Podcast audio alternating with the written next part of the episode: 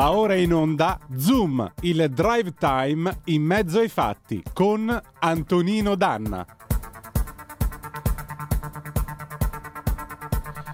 Amiche e amici miei, ma non dall'avventura, buonasera! Siete sulle magiche, magiche, magiche onde di Radio Libertà. Questa è Capitaneria di Porto, ovvero sia la versione estiva di Zoom. Io sono Antonino Danna e questa è la puntata di martedì 16 di agosto dell'anno di grazia 2022. Cominciamo subito la nostra trasmissione ricordandovi di dare il sangue. In ospedale serve sempre, specialmente adesso che siamo nel vidrico di agosto, nell'ombelico di agosto, è vero Zero al giro di Boa. Tra poco cominceremo a sentire quell'arietta con i Righiera che cantano L'estate sta finendo, un anno se ne va. Quindi date il sangue che comunque ce n'è bisogno.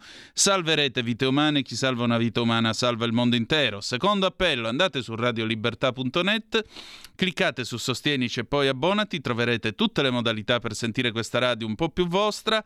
Soprattutto potrete andare dalle semplici 8 euro mensili della Hall of Fame fino ad arrivare ai 40 euro del livello Creator che vi consentirà di essere coautori e co-conduttori di questa di una puntata del vostro show preferito col vostro conduttore preferito. Banda alle ciance, questi, questo weekend è stato pieno, lo sapete, di eventi. È stato accoltellato Salman Rushdie, che per fortuna ha recuperato la sua ironia, segno che è sulla via di una dolorosa, probabilmente difficile, ma eh, sicura guarigione, se Dio vorrà.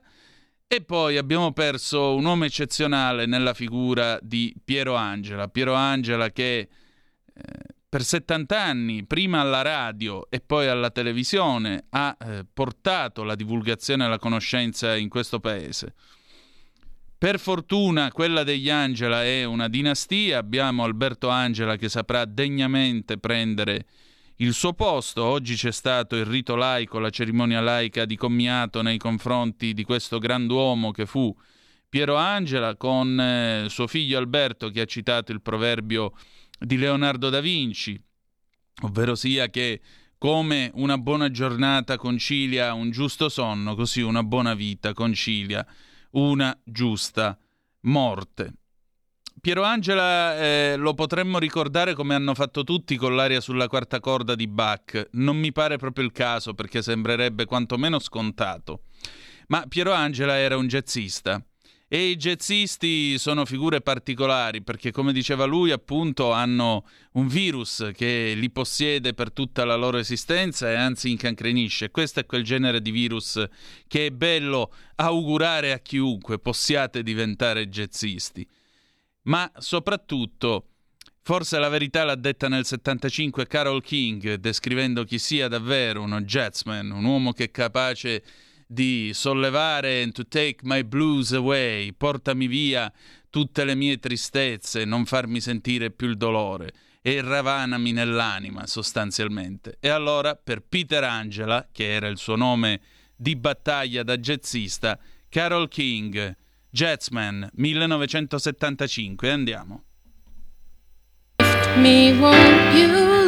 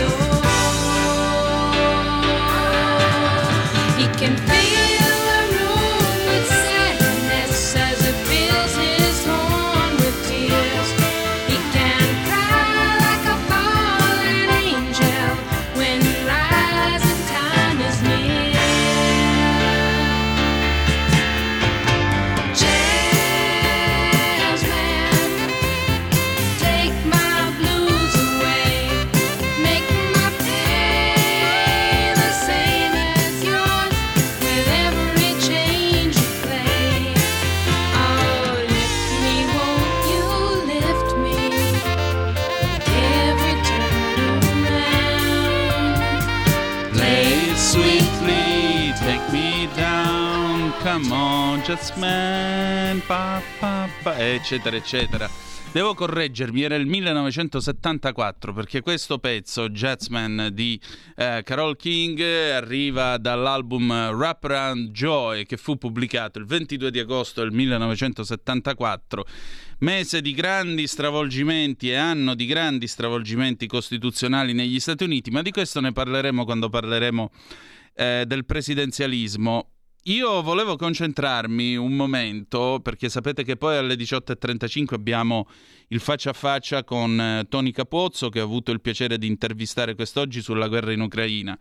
Prima di arrivare a questo, 0266203529, se volete essere dei nostri attraverso il potente strumento creato da Antonio Meucci per diffondere la voce umana a distanza, ovvero sia il telefono oppure 346 642 7756 se avete voglia di mandarci le vostre zappe o whatsapp che dir vogliansi io vorrei cominciare mm, dando un'occhiatina all'Ansa, intanto per fare il punto della situazione. Popolo e paese, gioiamo tutti quanti.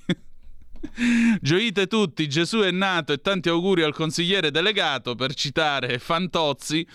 Tensione sulle liste del PD, Cirinnacci ripensa sì a un collegio difficile, fuori anche Lotti, Renzi, soltanto rancore. A proposito, io invece rancore non ne ho, volevo salutare in regia quel galantuomo del nostro condottiero Giulio Cesare Carnelli che voglio salutare saldo al comando della nostra plancia da cui si diffondono, spero gradevolmente nelle vostre case, le vibrazioni delle magiche, magiche, magiche onde di Radio Libertà. Quindi la direzione Demma ha approvato le liste per le candidature in vista delle prossime elezioni. Letta capolista alla Camera in Lombardia e Veneto, Cottarelli al Senato a Milano, Crisanti in Europa. Ebbene sì, è il momento delle Virostar che dopo aver parlato di tutto lo scibile umano, mm, non nel caso di Crisanti, per fortuna che è stato anche nostro ospite in quel di Zoom, eh, dove parlò dell'inutilità del Green Pass, mm, certamente però qualcuno viene avvicinato, viene candidato e non sempre gli si dice di no. L'ira degli esclusi, Lotti è una scelta politica, basta scuse vigliacche. Di Giorgi sto riflettendo sulla mia appartenenza al partito, fuori anche Ceccanti e Gasbarra. Il leader di Italia Viva, sacrosanta la richiesta di Calenda di un dibattito a 4 in tv. E allora, visto che ci siamo, andiamo a vedere che cosa implica questa candidatura di Crisanti, perché Manuela eh, D'Alessandro sulle pagine dell'Agi, l'Agenzia Italia scrive giustamente una, mette in correlazione due fatti. Il virologo Crisanti è candidato del PD, ma anche autore della perizia che potrebbe inguaiare i Dem, dove? A Bergamo, per la precisione. Oltre che essere uno dei virologi protagonisti della pandemia, scrive la D'Alessandro, il candidato del PD Andrea Crisanti è anche l'autore di una perizia in 90 pagine con altre 10.000 allegati che potrebbe risultare decisiva negli esiti dell'inchiesta della Procura di Bergamo sulla gestione delle prime fasi del virus ed eventualmente eventualmente indurre i PM a iscrivere nel registro degli indagati alcuni esponenti del PD. Ma non ritengo ci sia alcuna inopportunità in questo senso nella mia scelta di candidarmi. La mia è una perizia solo tecnica. Durante questi anni ho polemizzato spesso con qualsiasi partito. Non ho mai derogato né mai derogherò alla mia integrità e trasparenza, dice il microbiologo all'Aggi. Lo studio, che ha richiesto un lavoro di un anno e mezzo, ha ben evidenziato, aveva spiegato Crisanti quando nel gennaio scorso è stato depositato in, cro- in procura, delle criticità sulla zona rossa in Valseriana, sia sulla tempistica che sulle modalità. Una delle ipotesi dei magistrati guidati dal procuratore Antonio Chiappani è che la mancata chiusura da parte del governo e della regione Lombardia del territorio devastato dal Covid abbia potuto aggravare il bilancio delle vittime. L'attestato di stima da parte del PD va al di là dei disaccordi contingenti e riconosce la mia integrità. Le valutazioni della scienza sono indipendenti dalla politica, aggiunge, spiegando che Dio solo sa quanto ci sia bisogno del contributo di tecnici nel governo del Paese. La Procura di Bergamo chiuderà la sua lunga inchiesta in autunno, scrive ancora la collega Emanuela D'Alessandro Sullaggi, probabilmente dopo il voto. Tra i reati ipotizzati ci sono epidemia colposa e falso, sul tavolo anche il tema del piano pandemico non aggiornato. Per finire, lo scienziato, cioè Crisanti, risponde anche al collega Matteo Bassetti che ha ipotizzato un collegamento tra la sua candidatura e la pensione imminente. Veramente mi avevano chiesto anche cinque anni fa di candidarmi, prima della pandemia, ribatte.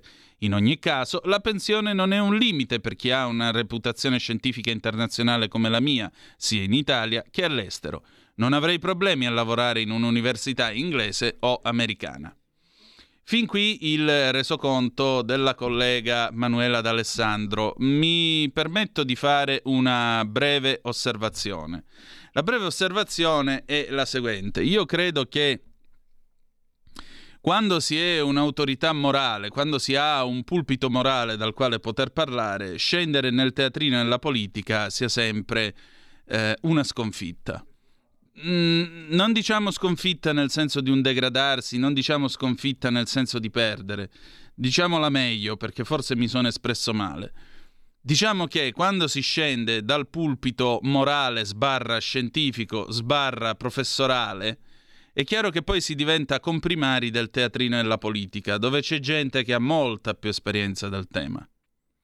E lì tutta quella credibilità morale che si è accumulata innegabilmente invariabilmente finisce per essere messa da parte. Badate bene, questo non è eh, ciò che capiterà a Crisanti, perché questo è capitato a tutti quelli che da un pulpito morale hanno preferito il teatrino della politica e scendere nell'agone politico. C'è un esempio storico non da poco, lo ricorda Giulio Andreotti, il professor Pietro Valdoni. Non so quanti di voi si ricordino il nome di questo luminare della scienza. Il professor Valdoni è che viene anche eternato in una delle canzoni degli Squallor, credo eh, la marcia longa, ma non vorrei sbagliarmi. Eh, il professor Valdoni nel 1948 salvò la vita, lo sapete, a Palmiro Togliatti, che era stato colpito dai proiettili di Antonio Pallante. L'Italia trattenne il fiato, nel frattempo Gino Bartali vinse al Tour de France eh, Togliatti con un eh, intervento molto audace e molto coraggioso si salvò, dopodiché si presentò con l'assegno a pagare e Indro Montanelli raccontò con una certa perfidia, ma a Montanelli si poteva consentire questo ed altro, raccontò di uno scambio di battute tra il migliore e il professor Valdoni. Il migliore poggia l'assegno sulla scrivania del luminare e gli dice tenga professore, però per quello che mi riguarda questo è tutto denaro rubato. Risposta, la ringrazio dell'assegno, la provenienza del denaro non mi interessa. Valdoni che era stato, questo lo ha raccontato poi Giulio Andreotti in uno dei suoi libri, Valdoni che era stato un luminare osannato da destra e sinistra per le sue capacità di intervento e lo è tuttora perché voglio dire è stato probabilmente il più grande chirurgo italiano del XX secolo, o giù di lì, attorno al 1966 per la sinistra divenne il demonio. E sapete perché? Perché si era candidato e venne eletto consigliere comunale a Roma per la democrazia cristiana. Come vedete la storia si ripete. Il punto è che nel 1966 non c'erano pandemie in corso, non c'erano pandemie alle spalle, soprattutto non c'era tutto quel bailamme informativo e culturale che ha contrassegnato questi due anni così tortuosi. Domanda. Quale servigio rende alla credibilità della scienza il fatto che una pattuglia di virostar, come vengono chiamate, accettino di essere candidate in politica per questa o per quella parte, non importa se a destra o a sinistra, e eh, o vogliano mostrare o abbiano fame di eventuali posti ministeriali. Vedasi Bassetti, appunto, che si era detto disponibile a fare il ministro della sanità. Io continuo a pensarla con Aldo Moro quando gli dissero che fa, si candida al Quirinale. No, al Quirinale non ci si candida, si viene proposti. E qua forse è la stessa cosa. Al Ministero della Salute non ci si candida, professor Bassetti, ci si viene proposti.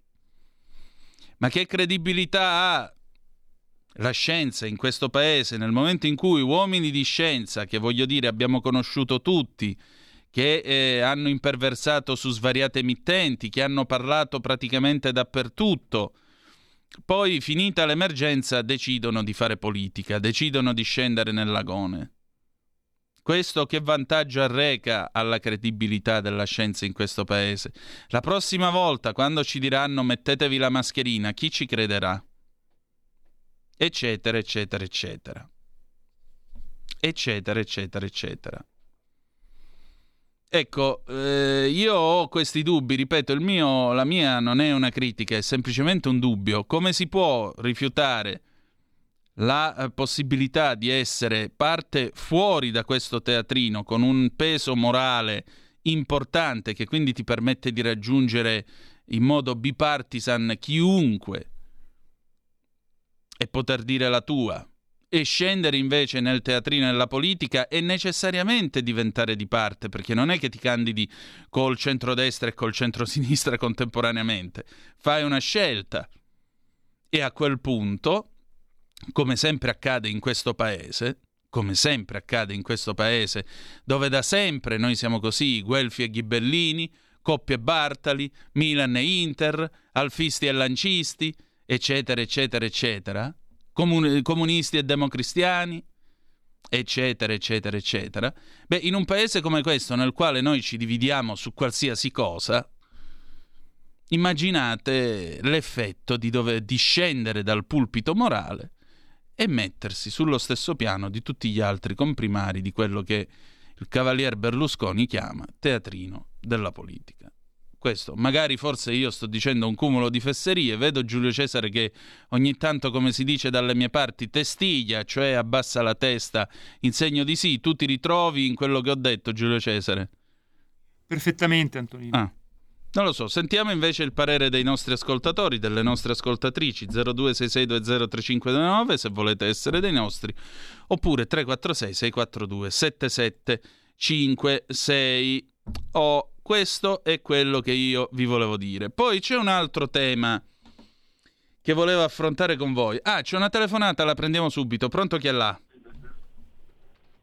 Pronto? Buonasera, posso fare un piccolo intervento? S'accomodi. Grazie. Dica. Pronto? Sì. Ah, scusa, non avevo capito. È in onda, s'accomodi.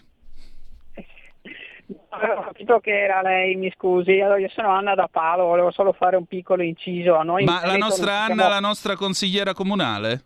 Bravo, per la memoria. Oh, mia cara! È ottima. E insomma, ancora qualcosa funziona a bordo del eh sottoscritto. Beh, insomma, anche giovane. Eh.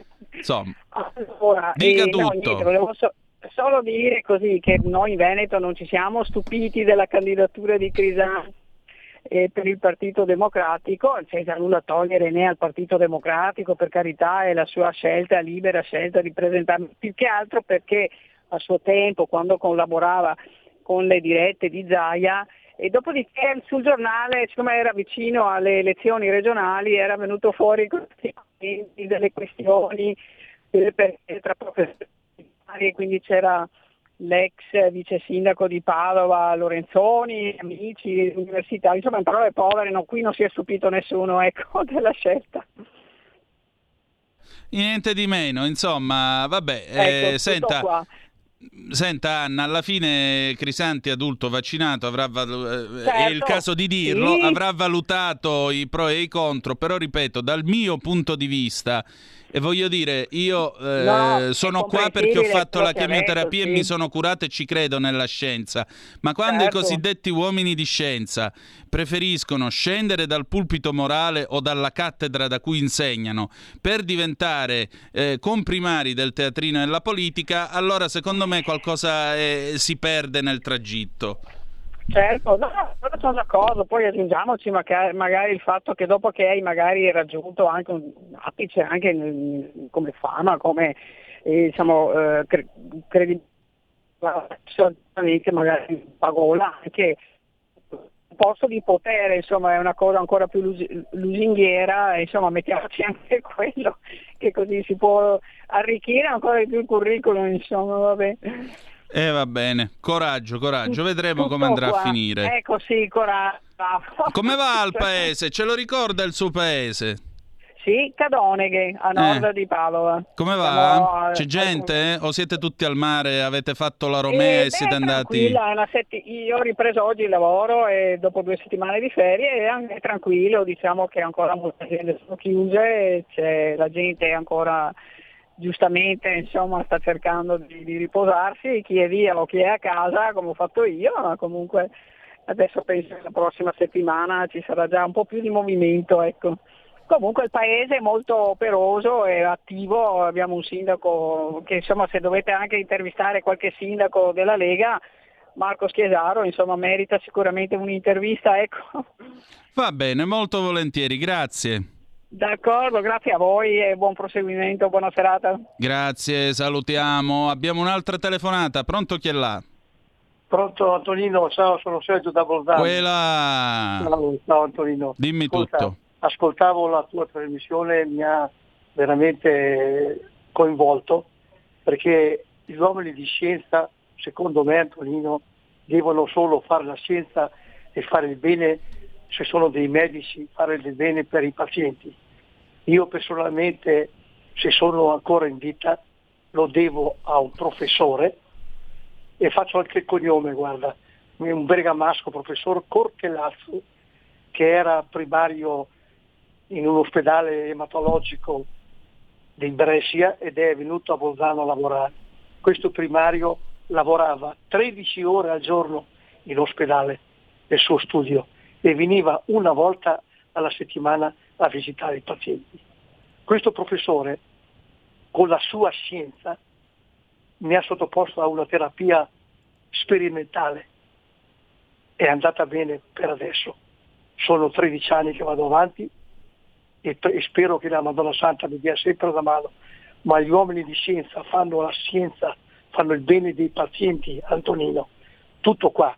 Ti volevo salutare, ringraziare e sempre viva la Lega. Ciao. Grazie a te Sergio, un abbraccio grande. Nel frattempo Anna Maria da Vicenza ci manda una zappa al 346-642-7756. Antonino, concordo in tutto quello che hai detto. Come possiamo, dopo tutte queste candidature ai virologi, eccetera, avere fiducia nella scienza? Io sono del parere che dopo una... Io ve la... Scusate, me lo dovete riconoscere perché voglio dire, ore e ore di registrazione sono, sono la testimonianza a mio discarico. Io l'ho detto più volte. Finita questa pandemia non avrebbero dovuto nemmeno firmare una cartolina d'auguri. E invece arrivano le chiamate nella politica. Ora, da un lato certamente io trovo criticabile o quantomeno mi lascia perplesso accettare una candidatura del genere. Dall'altro lato io trovo altrettanto perplimente il fatto che Enrico Letta abbia avanzato queste offerte di candidatura. Tutto qui.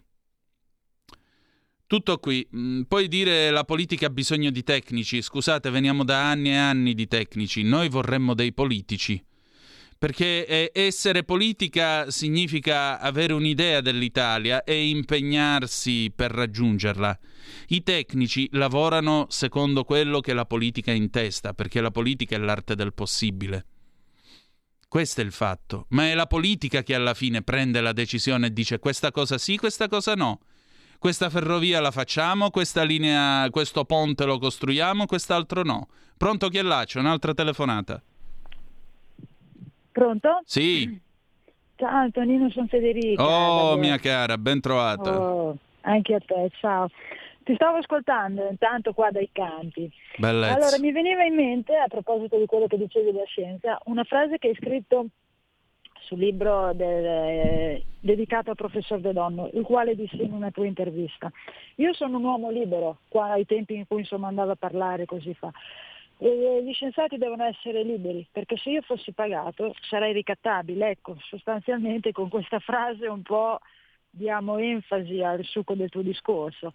Comunque ti dico la verità, se proprio dobbiamo eh, avere degli scienziati al Ministero, almeno che siano degli scienziati, se proprio si devono compromettere con la politica, compromettere in senso buono. No? Beh, Crisanti Perché... è assimilabile a uno scienziato, però torno a ripetere. Io... Eh, scusami, Dimmi. è meglio lui come ministero, come tecnico, così, anche se le vicissitudini, non, le vicende non le ho seguite tanto, piuttosto che l'attuale ministro della, della, della sanità. Ah beh, eh, questo eh. mi sembra che siamo tutti d'accordo, per cui... È così. Senti, niente, va bene, ti ringrazio molto del tuo intervento Federica e abbi, abbi quel, quel, piacevole senso di malinconia che il merigiare pallido e assorto della campagna col suo profumo verso le otto, otto e mezza della sera di questi tempi porterà.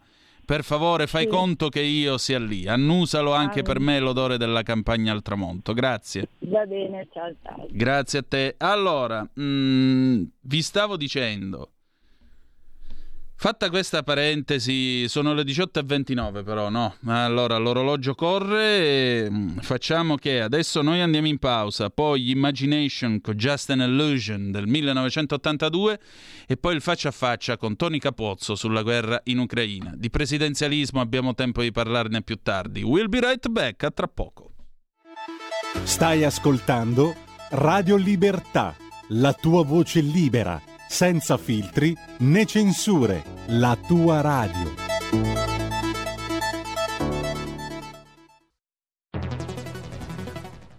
La radio è sempre di più ovunque.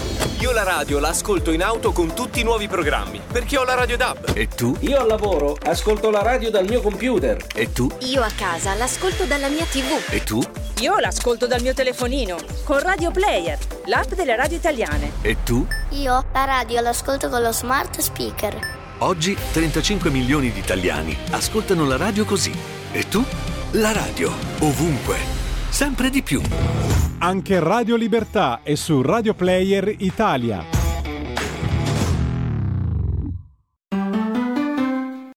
C'è chi te la racconta sbagliata e chi te la racconta male. C'è chi te la racconta tagliata, e chi te la racconta al contrario e chi non te la racconta affatto. QDS te la racconta giusta. Ogni giorno la tua terra, il suo presente, le sue attese, la sua volontà di rinascita.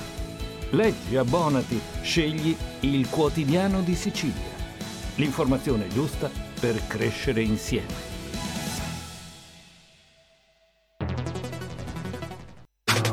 Stai ascoltando Radio Libertà. La tua voce libera, senza filtri né censura. La tua radio.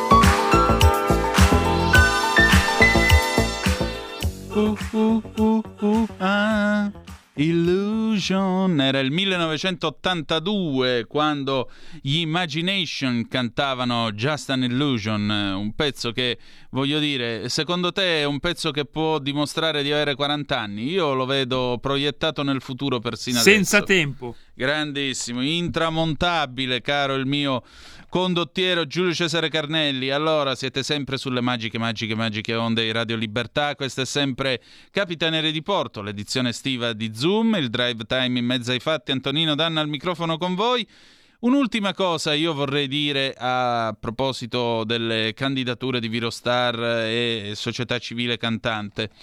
Visto che in questi giorni è stato rievocato molto spesso Piero Angela, ecco, Emma Bonino ha ricordato una cosuzza che è successa nel 1984 quando il povero Enzo Tortora divenne vittima di uno sceno, anzi di un pornografico intervento della magistratura, anzi di un pornografico errore giudiziario, osceno procedimento che fu quello contro di lui. Perché? Perché a un certo punto Piero Angela, che conosceva sin dall'inizio, sin da quando erano entrati in Rai, conosceva e stimava Enzo Tortora, si schierò ovviamente fin dal principio a, a favore dell'innocenza, a, sostenere, a sostenere l'innocenza di Enzo Tortora. E a un certo punto i radicali gli proposero la candidatura nel 1984 all'Europarlamento. E Piero Angela rispose: Io faccio politica, ma in un altro modo. Non posso scendere in campo candidandomi. Per cui, come vedete, ognuno.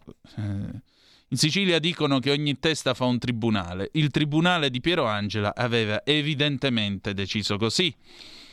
346 642 7756 se volete intervenire attraverso il whatsapp o le zap che dir vogliansi e noi procediamo perché adesso è il momento del nostro faccia a faccia. Stamattina io ho avuto il piacere di colloquiare con eh, Tony Capuozzo, lo conoscete tutti, valente e coraggioso inviato di guerra, esperto di Balcani, esperto anche di Medio Oriente, un uomo che ha speso la sua vita facendo giornalismo, andando di persona nei luoghi, verificando, raccontando, rischiando la sua stessa esistenza.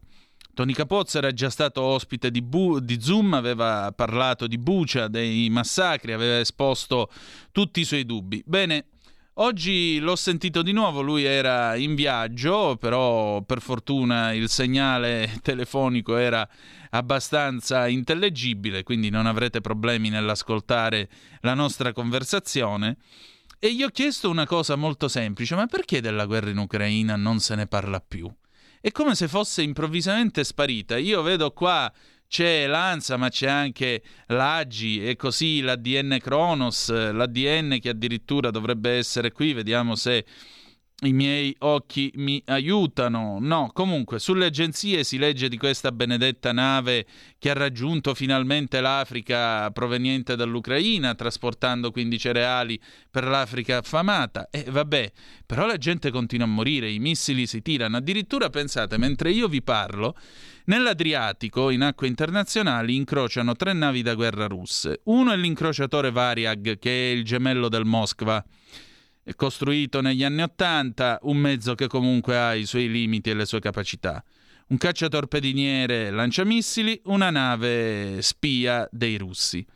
Sono tallonati, perché poi cominciano questi wargames, questi giochini, sono tallonati naturalmente al gruppo della portaerei Truman, chissà se ci sono, ma sicuramente ci saranno, sommergibili in azione sotto il pelo dell'acqua, tra l'altro mandare sommergibili in un mare chiuso e dal fondale così basso come l'Adriatico è anche abbastanza complicato, a differenza del Tirreno dove possiamo arrivare anche a, a meno 3600 metri di profondità, tanto per chiarirci. E insomma, tutto questo accade mentre noi siamo qua e discutiamo di candidature. Henry Kissinger sabato sul Corriere della Sera ha detto commentando la presentazione del suo ultimo libro dedicato alla leadership, che vista la situazione l'Ucraina, a suo dire, dovrebbe passare da una, da una situazione di neutralità, la finlandizzazione di cui parlava prima dello scoppio della guerra, o all'appartenenza o comunque a una contiguità alla Nato. E poi però si dovrebbe arrivare al, allo status quo o comunque accettare che Putin si prenda una parte di Donbass, pur di portare alla fine questa guerra. Voi che cosa ne pensate? Beh, queste sono alcune delle domande che ho posto al nostro Tony Capuozzo. Giulio Cesare, vai con il documento che abbiamo registrato quest'oggi. Tony, intanto grazie per il tuo tempo e per la tua disponibilità. L- vado subito al dunque. Perché della guerra in Ucraina non ne parla più nessuno? Si parla soltanto delle navi cariche di grano o di mais. Beh, ci sono alcune spiegazioni abbastanza semplici, banali, no? È un altro periodo estivo che per noi tradizionalmente è un periodo insomma, in cui uno si congeda dai problemi seri della vita e pensa alle vacanze, il fatto che abbiamo una, inaspettatamente una campagna elettorale in corso, quindi siamo presi dai nostri problemi. La spiegazione poi più inquietante è che forse eh, parlare di Ucraina oggi vorrebbe dire farsi delle domande scomode.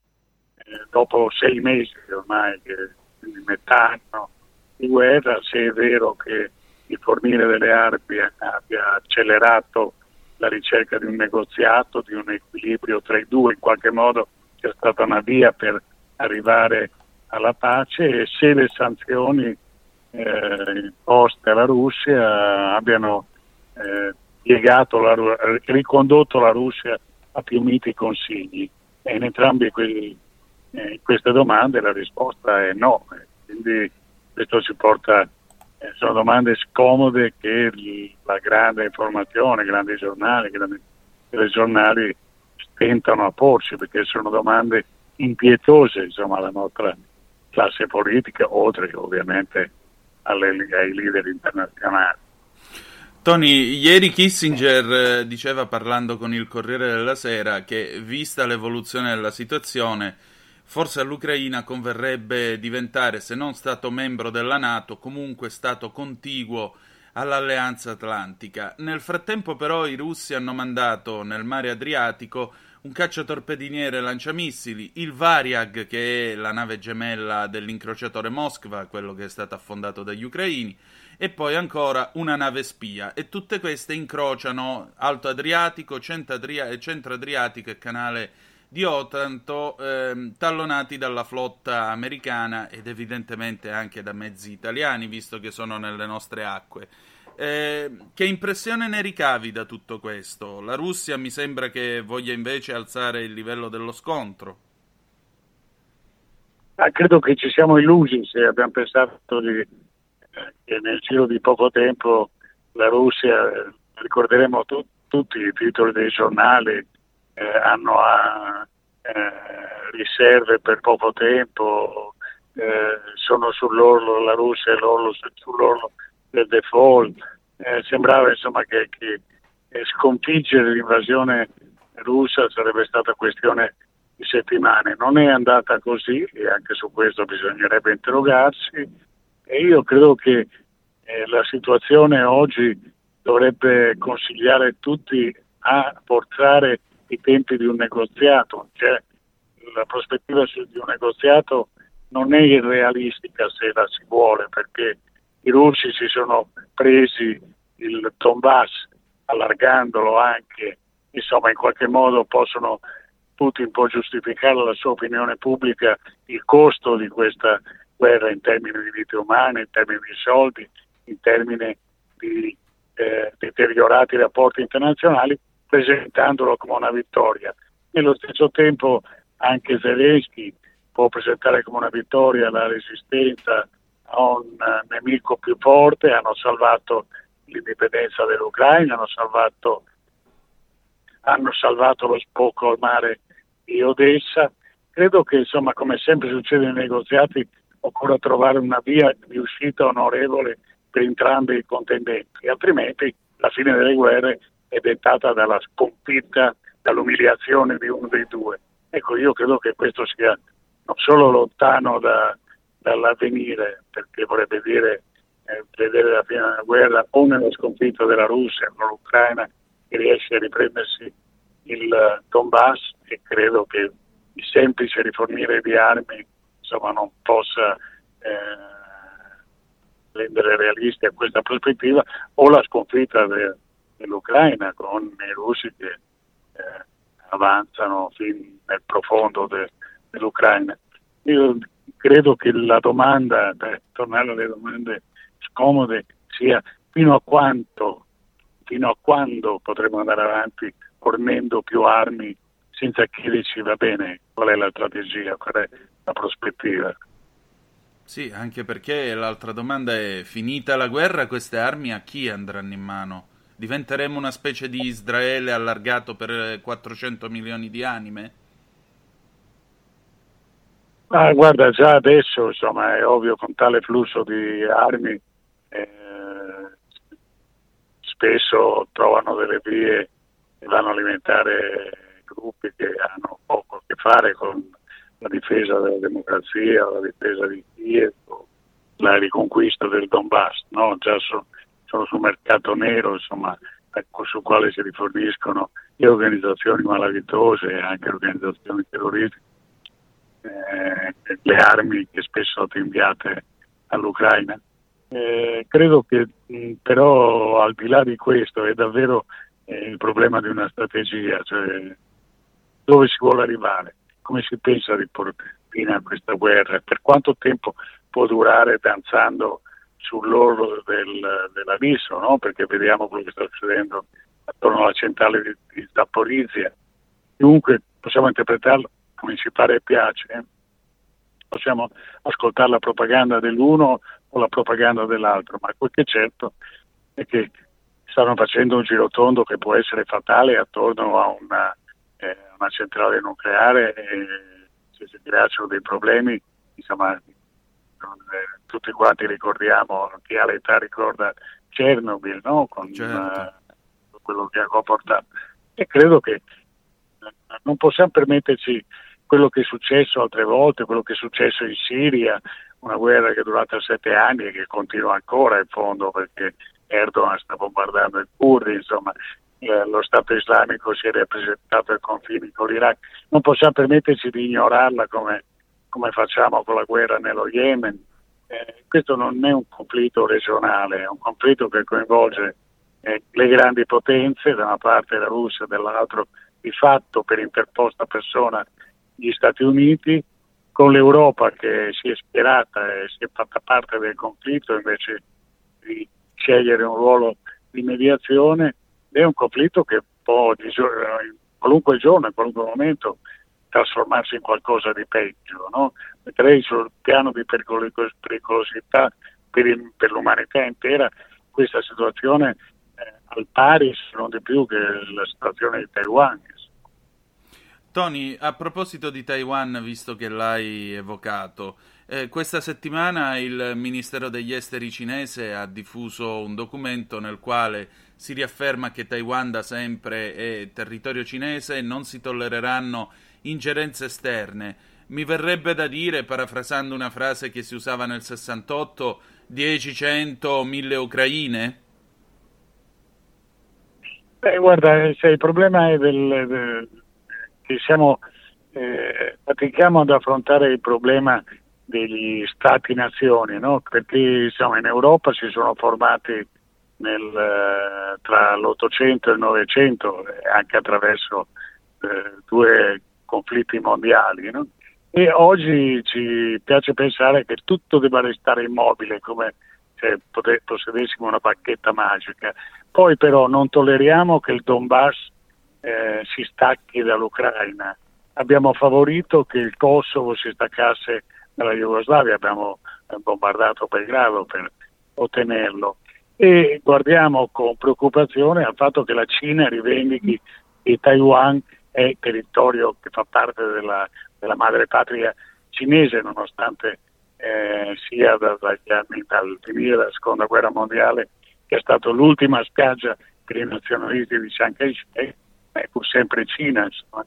Ora lì bisognerebbe insomma, dare prova di realismo e affrontare ogni situazione per quello che è e, pa- e affrontarle con in mente solo obiettivo nell'agenda, che è risolvere i conflitti nel modo pacifico con gli strumenti della democrazia, che sono le consultazioni elettorali, i referendum, la volontà dei popoli, no? È ovvio che lì in Ucraina eh, abbiamo a che fare con nazionalismo e quasi colonialismo russo, ma anche con un acceso eh, nazionalismo ucraino.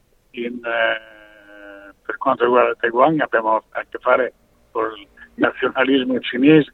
Cioè, si tratta di eh, forzarsi di, di, leggere. Per questo l'Europa che si è schierata, no? che affidare la gestione di questi, di questi conflitti potenziali o in corso al, al, alla sola forza, no? cioè alla Nato, all'alleanza militare, è un modo molto rischioso. No? Avremmo dovuto affrontarla con gli strumenti della mediazione politica, con le istituzioni europee, con... questo avrebbe dovuto essere gli strumenti. Non si può parlare di pace e poi eh, praticare invece il, lo schieramento armato, no? lo schierarsi armato. Bisogna avere una certa coerenza, altrimenti sì.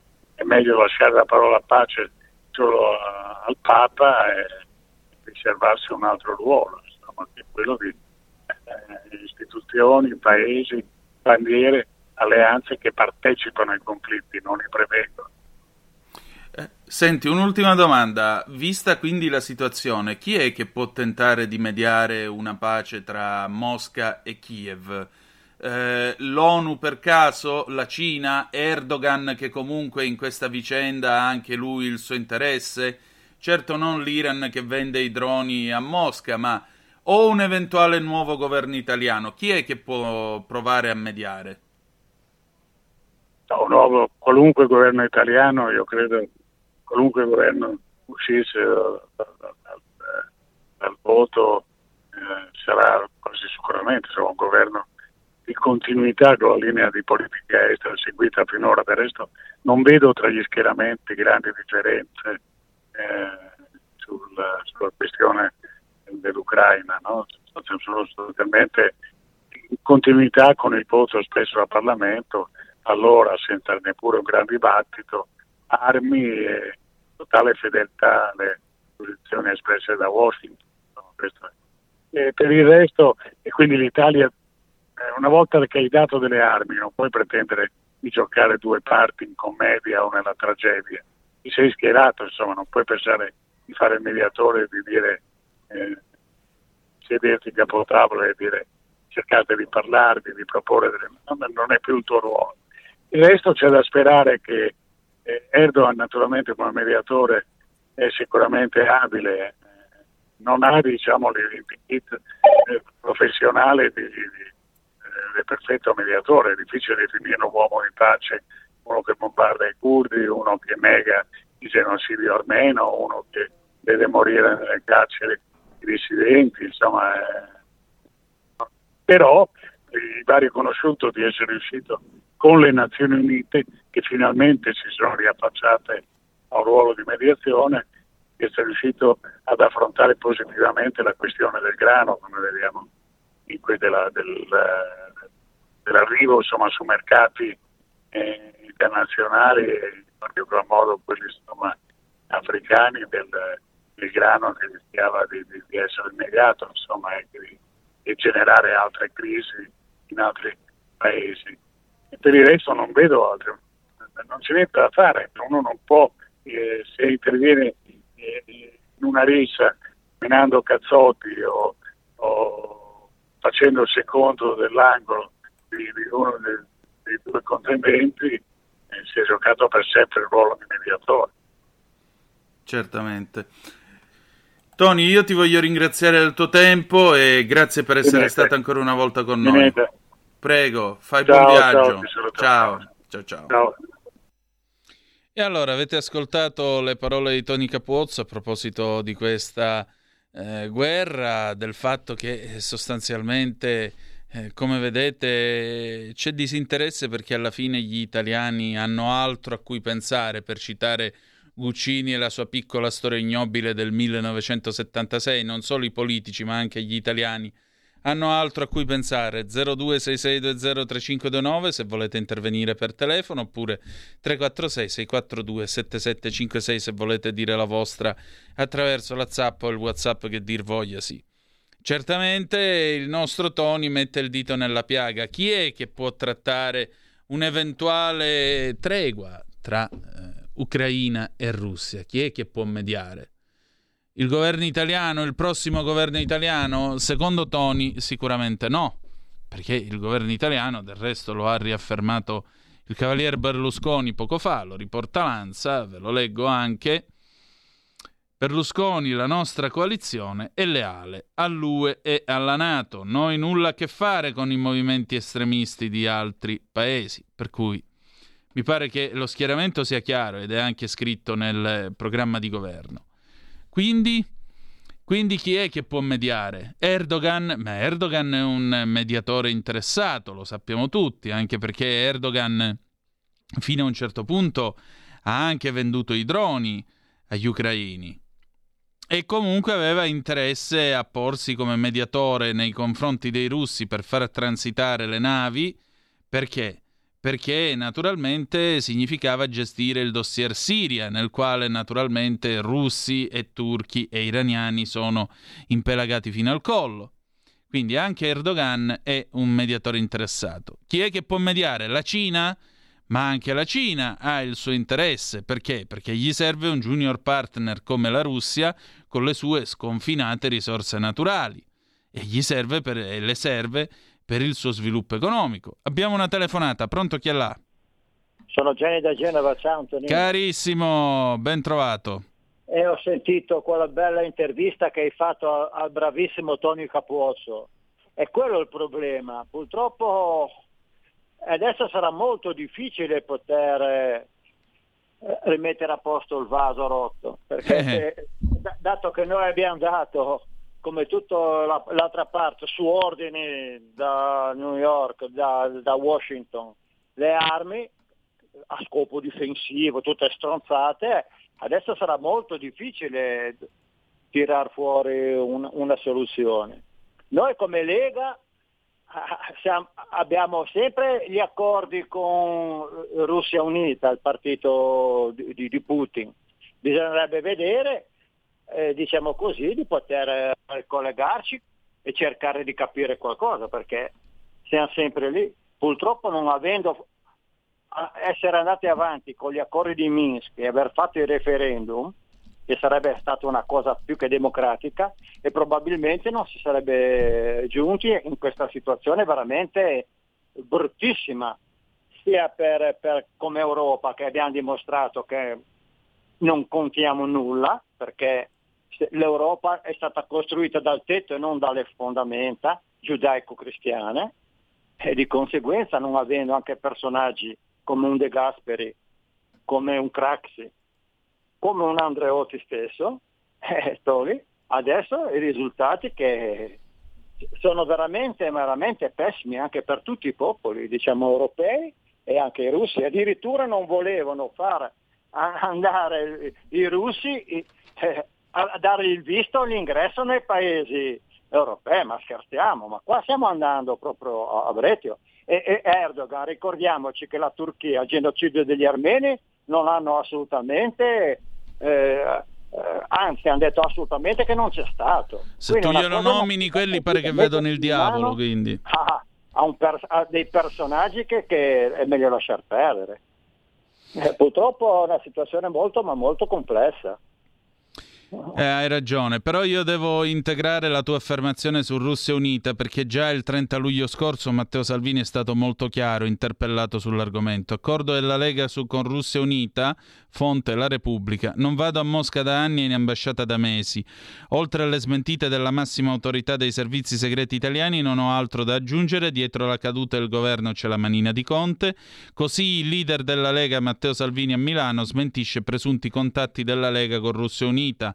Continua a lavorare con tutti, anche con gli americani, per la pace, ha aggiunto, riferendosi al conflitto ucraino. Gianni, grazie alla tua telefonata. Abbiamo un abbraccio a te, un'altra telefonata, pronto chi è là? Pronto, ciao Antonino Mauro da Reggio. Però hai un minuto di tempo. Beh, ah, sa- sarò molto molto rapido. Mm. Eh, so benissimo che c'è stato un aggressore e un aggredito e questo non è giusto. Però ricordati una cosa, che la Russia ha il generale inverno dalla sua e noi purtroppo questo lo patiremo. 238 gare al megawatt oggi al mercato ed è tutta speculazione ed è stata secondo me solo voluta il fatto che Draghi, l'uomo delle porte girevoli della Goldman Sachs, che non è una banca solo, è il sistema, è il, sistema democratico che c'è sotto, sotto gli Stati Uniti. C'è stato mandato per rompere quella che era l'alleanza forse o i contatti più, più vicini che aveva con l'Italia fin dagli anni 60 quando Mattei fece il primo contratto. E questo è stato quello che è dichiarato. Io adesso ti dico una cosa, la guerra io non so come andrà a finire, ma penso purtroppo che non si fermerà a questo punto perché conviene troppo agli Stati Uniti che hanno, riusci- hanno, adesso hanno pareggiato il dollaro con l'euro, per cui noi pagheremo tutti il 20% in più. Qui, e questo è anche importante. E quando c'è una guerra, un conflitto del marasma, è il dollaro che si rafforza. Ciao. Grazie a te. Allora, noi andiamo in pausa, poi torniamo, torniamo con Cocchi e Renato, La gallina del 1973, perché c'è Renato Pozzetto ricoverato all'ospedale a Varese, ha avuto un lieve malore. Poi vi dico la notizia della, dell'ADN Cronos, a tra poco. Da oggi la tua radio è ascoltabile anche con la televisione in digitale. Sul telecomando della televisione digitale o del tuo ricevitore digitale puoi scegliere se vedere la TV o ascoltare la radio. Risintonizza i canali radio e troverai anche Radio Libertà, canale 252. La tua radio.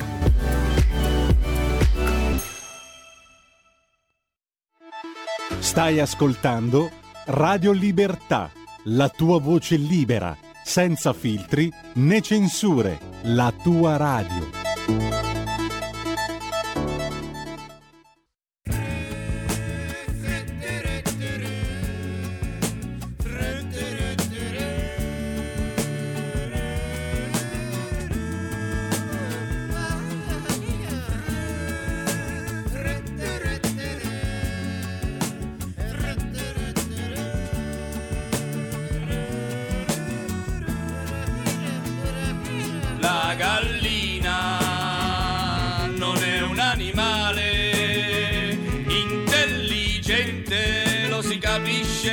Lo si capisce da come guarda la gente.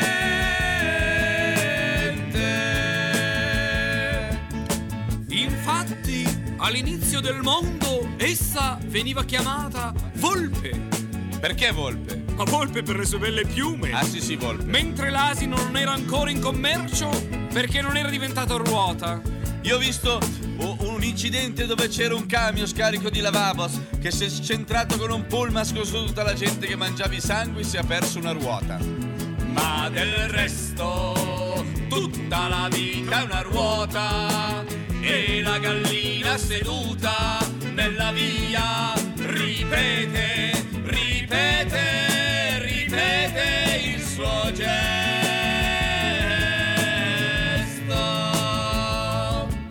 Gallina solo di piume ricoperta e sta sempre rinchiusa all'aria aperta. E non prova invidia né avversione neanche verso le pecore che le passano davanti col maglione. Tutte le pecore, nella loro superiorità superba, gli passano davanti con un maglione di cashmere e con un bottone proprio qui, sul collo. L'unica cosa calda che ha sono le uova che ci dà sempre fresche. La gallina non è un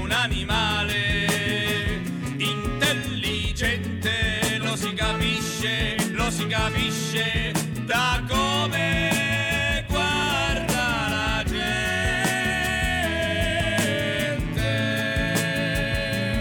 Così pensammo di aiutarne una.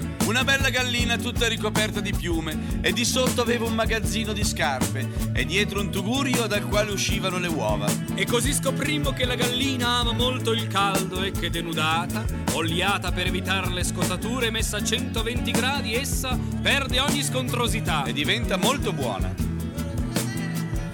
La gallina non è un animale capisce, lo si capisce da come guarda la gente.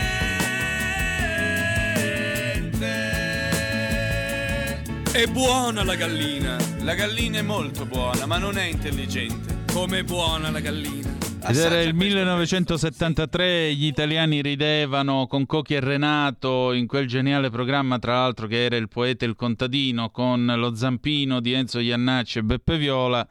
E questa era la gallina. Perché parliamo di questo pezzo di Cocchi e Renato? Perché l'ADN Cronos informa che Renato Pozzetto è ricoverato nel reparto di medicina dell'ospedale di Circolo Ivarese dopo essere stato colpito venerdì scorso da un leggero maro- malore, lo riferiscono le testate locali. L'attore che ha compiuto 82 anni lo scorso luglio e che vive tra Milano e Laveno, provincia di Varese, è stato sottoposto a diversi esami per accertare le sue condizioni di salute che, sempre secondo quanto riferisce la stampa locale, non sarebbero gravi e sono anzi considerate in miglioramento. Le dimissioni di Pozzetto dovrebbero arrivare a breve, quindi Artemio tac, mi raccomando, torna a casa, stai bene, ti vogliamo bene, tac. E che diamine. Evidentemente doveva aver bevuto la candeggina e quindi sentiva una grande sensazione di fresco e pulito, sempre per citare il ragazzo di campagna. Ovviamente è una battuta che diciamo proprio per salutare e abbracciare Renato Pozzetto che eh, con la sua geniale ironia veramente ha rappresentato insieme a tutta una generazione di comici che non torneranno mai più un periodo nettamente migliore della vita di questo paese. Siete sempre sulle magiche, magiche, magiche onde di Radio Libertà. Questa è sempre Capitaneria di Porto, l'edizione appunto estiva di Zoom. Antonino Danna al microfono con eh, voi perché? Perché appunto mh, adesso parliamo un pochettino di presidenzialismo. In questo caldo, caldo, troppo caldo Ferragosto. A proposito, come l'avete passato? Io l'ho passato a casa. Una pace e un riposo che la metà bastavano. Io di quest'Italia bordellara non ne posso più, ve lo giuro. Eh, si è parlato molto di presidenzialismo, abbiamo avuto l'intervento di eminenti costituzionalisti e politici vari ed eventuali, eh, ovviamente di qualunque schieramento, soprattutto da, dalla sinistra i quali hanno detto che sostanzialmente, sì, ora la prendiamo la telefonata, eh, sostanzialmente il presidenzialismo significherebbe l'uomo solo al comando. Ora io vi vorrei raccontare brevemente un piccolo aneddoto perché c'è una, tele- una telefonata che aspetta ed è giusto che la prendiamo. Il 6 di agosto del 74 si tiene questa riunione di gabinetto dell'amministrazione Nixon. Arriva Nixon ormai acciaccato dal Watergate, siamo a Washington ovviamente. C'è anche il vicepresidente che di lì a poco gli succederà, Gerald Ford. E comincia la discussione parlando dell'inflazione, il tema di quegli anni. Poi nel 75 Ford col suo programma Win riuscirà ad abbassarla. Si parla dell'inflazione poi all'improvviso Nixon gira il eh, tono del, della discussione, gira l'argomento della discussione sulle sue eventuali dimissioni. E dice sì, il Watergate mi ha corroso perché il giorno prima, tra l'altro, vengono, viene pubblicata La pistola fumante, questa famosa registrazione del, 20, del 23 giugno del 72, in cui sostanzialmente si capisce che Nixon, insomma, sapeva della copertura dell'effrazione al Watergate. E Nixon dice una cosa di questo genere: Io sono il presidente degli Stati Uniti d'America, sono stato eletto dal popolo sovrano. Se io me ne dovessi andare perché il Senato e la Camera di questo paese mi votano l'impeachment, noi assomiglieremmo a una repubblica presidenziale, in cui se non c'è la fiducia nei confronti del governo, il governo cade. E a quel punto Gerald Ford gli risponde e gli dice: Presidente, se io non avessi saputo tutte le cose che poi sono filtrate sulla stampa in questi giorni, io non avrei messo la mia faccia a sua difesa. Ma vorrei dirle un'altra cosa. Quello che le Camere stanno facendo contro di lei non è un voto di sfiducia, ma è un impeachment, cioè un processo penale per dei reati. A quel punto Nixon capisce che molto probabilmente non ci saranno i numeri per salvarlo dall'impeachment. Il 7 di agosto, dopo una discussione molto tesa con la famiglia che non voleva che si dimettesse, decide di dimettersi, primo e unico presidente americano ad averlo fatto finora. Sera dell'8 alle ore 21 lo annuncia, il 9 a mezzogiorno le dimissioni sono effettive, Gerald Ford entra in carica. Questo per dirvi che cosa? Che l'uomo solo al comando non c'è mai perché c'è tutto un sistema di contrappesi. Non fosse altro, non fosse altro che il contrappeso più forte, sapete chi è? Voi, il popolo. Perché un presidente che non va bene dopo cinque anni di mandato, quattro calci in bocca nel segreto dell'urna e ci pigliamo un altro, perché la democrazia funziona così. Libertà di scelta. Abbiamo una telefonata, pronto chi è là? Sì, buonasera signor Tonino Lisetta. Oh, oh. Mm, vorrei continuare sull'argomento Ucraina. S'accomodi, dica. Allora, che ne dice signor Tonino mm, dell'Ucraina sempre in entrata UE? Io lo dico con rispetto verso lo stesso popolo ucraino, perché signor Tonino mi rendo conto delle aspirazioni di Kiev, naturalmente, e dell'apertura mostrata ai vertici istituzionali di Bruxelles, ma io inviterei anche ad usare una buona dose di realismo. Allora, dico io, abbiamo diversi paesi e penso ai Balcani che da anni sono in lista d'attesa e che ora sono in stand-by, mi sembra che si pronunci così. Sì prima di dire una bestemmia. Allora, pensare che l'Ucraina dall'oggi al domani possa entrare nell'UE non lo vedo possibile, signor Tonino. Ricordiamoci che c'è tutta una procedura di ingresso da superare, i cosiddetti capitoli di negoziazione, mi sembra di aver letto così, che coinvolgono i vari ambiti dello Stato di diritto, un processo di cui ho delicato e complicato anche per l'Ucraina. Capisco le aspettative, tuttavia questa volontà di adesione non può concretizzarsi in tempi brevi. La saluto e buona serata. Allora, intanto la saluto anch'io. Secondo, sì, ha ragione, cara, cara Lisetta, anche perché, beh, questo gliel'ha detto pure chiaramente anche la von der Leyen, malgrado abbia fatto la sceneggiata di presentarsi a Kiev eh, con tutto il questionario già pronto in mano. Eh, ci vogliono anni per potersi armonizzare, ci sono tutta una serie di problemi che devono essere affrontati, problemi anche inerenti allo Stato di diritto, problemi inerenti all'emergenza corruzione, problemi inerenti tutta una serie di riforme che necessariamente l'Europa chiederebbe.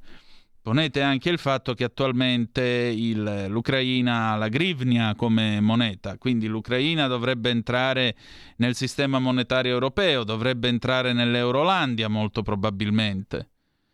E questo significa quindi tutta una serie di requisiti economici che chiaramente al momento non possono essere certo mantenuti da un paese che si trova con un'economia di guerra e che nei fatti è sostenuto dai prestiti e dai soldi che gli sono stati dati da parte dell'Occidente. Quindi tutta questa foga di entrata nell'Unione Europea io non ce la vedo e anzi passerà molto tempo prima che l'Ucraina possa entrare nell'Unione Europea. Per quanto riguarda invece la Nato, come diceva Kissinger, molto probabilmente io non credo che si arriverà a un'adesione completa dell'Ucraina, ma probabilmente le si darà uno status speciale di aspirante, osservatore, quello che volete, per garantire una contiguità. Si può sempre tentare questa soluzione di, di, di, non dico di stato cuscinetto, però comunque venire incontro a quello che sottolineava Kissinger nella sua riflessione di sabato scorso anche perché la riflessione che lui fa è una riflessione che va oltre i semplici cicli della storia, cioè qui bisogna guardare fino alla fine di questo secolo, bisogna guardare eh, anche oltre la fine di questo secolo, proprio perché, come osserva lui nei suoi libri, nei suoi scritti, le relazioni tra gli stati vanno ben oltre la durata della vita umana.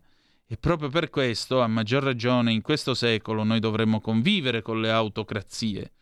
E convivere con le autocrazie significa fino a che punto devi scegliere, fino a che punto ehm, soprassedere, ecco, questo forse è il verbo più adeguato, soprassedere a quelli che tu ritieni principi o valori eh, inderogabili per poter continuare ad avere un rapporto civile e diplomatico appunto nei confronti di queste realtà. Perché non è che la Cina finirà di esistere nel XXI secolo, anzi, lo stesso Nixon appunto l'aveva detto, il problema della Cina non è un problema degli ultimi 20-30 anni del XX secolo, è il problema di tutto il XXI secolo, tutto il XXI.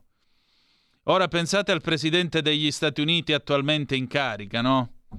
Uno che manco si sa infilare la giacca appena scende dall'elicottero o che dà la mano all'amico immaginario. Ma prova a fargli un discorso di questo genere a lui e a tutta quella banda di scappati di casa che ha alla Casa Bianca e poi vediamo se, se ce la fanno ad andare appresso a Kissinger e ai suoi lucidissimi 99 anni. Io dico di no.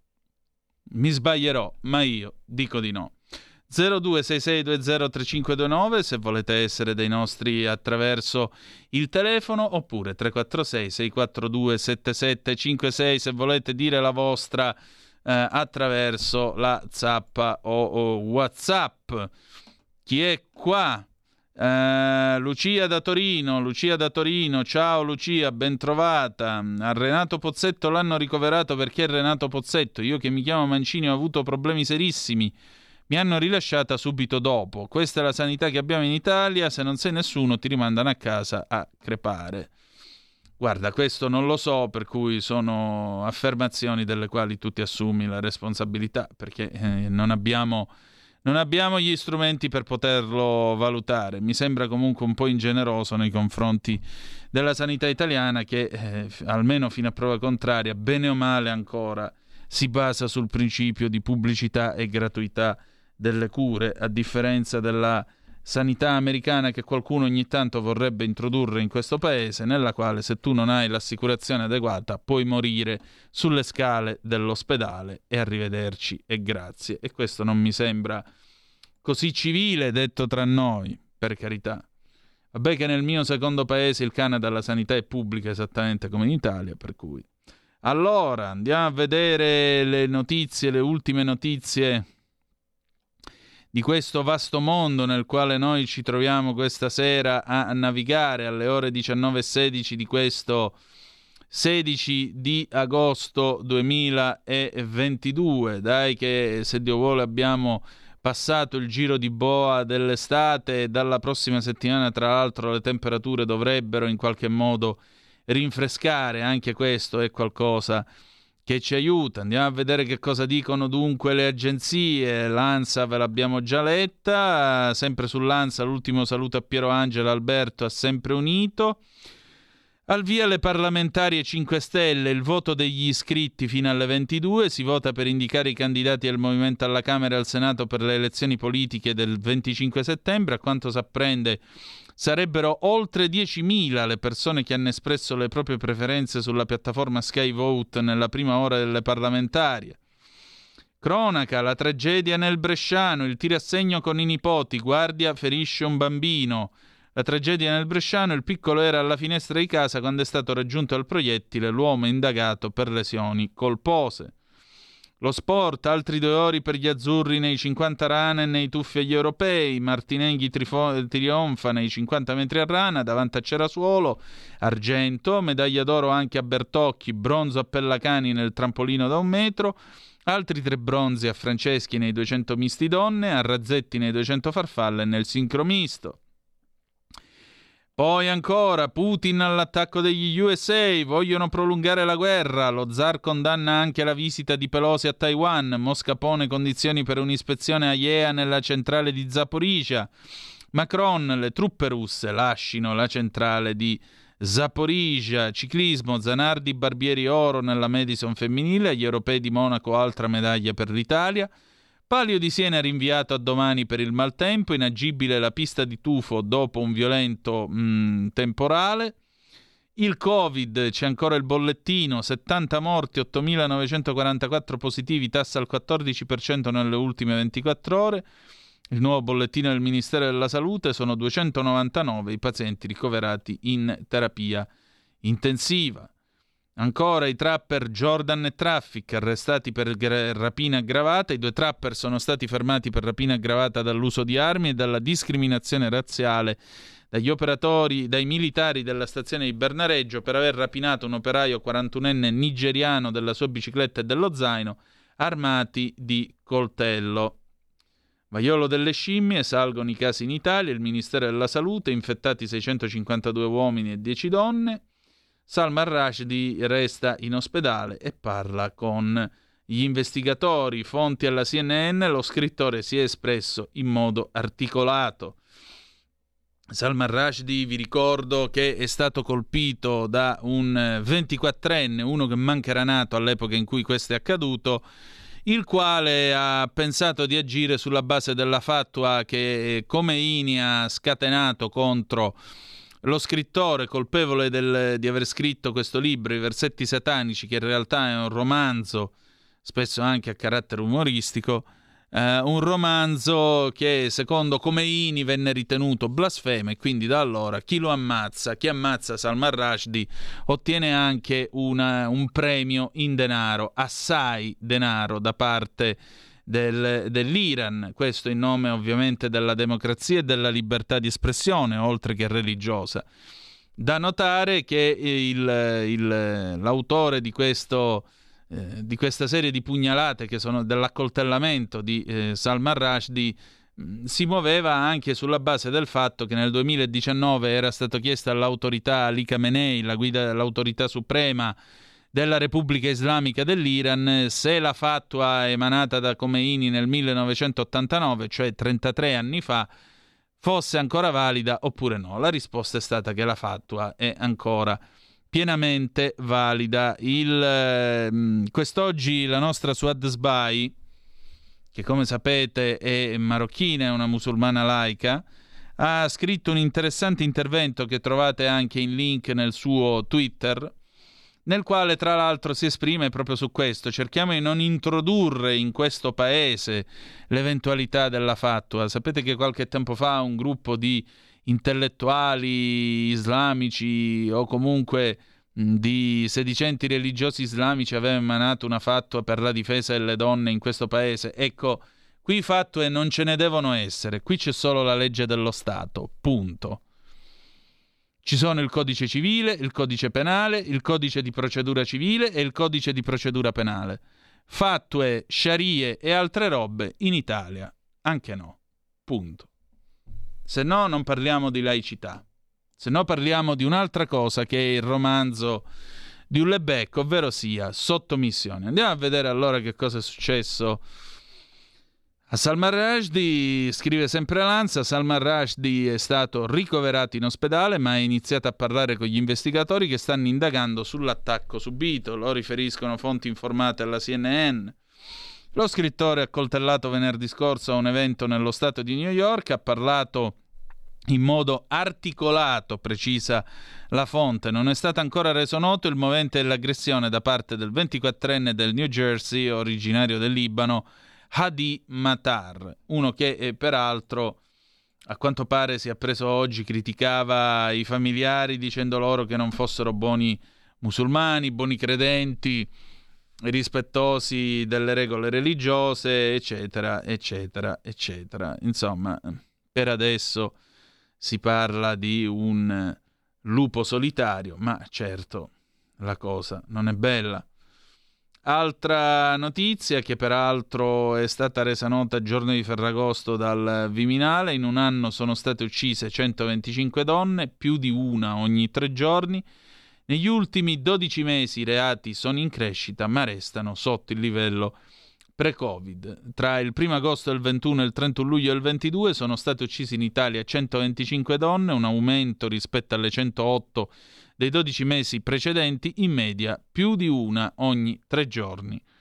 Lo riporta il dossier attuale del Viminale che evidenzia come 108 di questi omicidi siano stati compiuti in ambito familiare o affettivo e in particolare 68 di questi hanno avuto come responsabile un partner o l'ex compagno.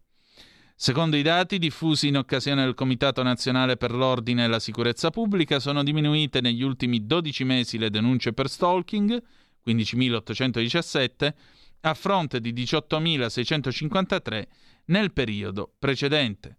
Contemporaneamente sono aumentati gli ammonimenti al questore, 3.100 contro 2.565, di cui oltre la metà per violenza domestica. Finito l'effetto lockdown, nell'ultimo anno sono aumentati i reati, 2.116.479 in totale, anche se restano sotto il livello pre-pandemia. Gli omicidi sono stati 319, le rapine 24.644, i furti 900.000.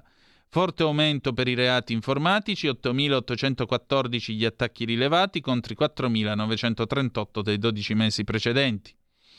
Quasi 2,4 miliardi sono stati sequestrati alla criminalità organizzata per un totale di 7.752 beni.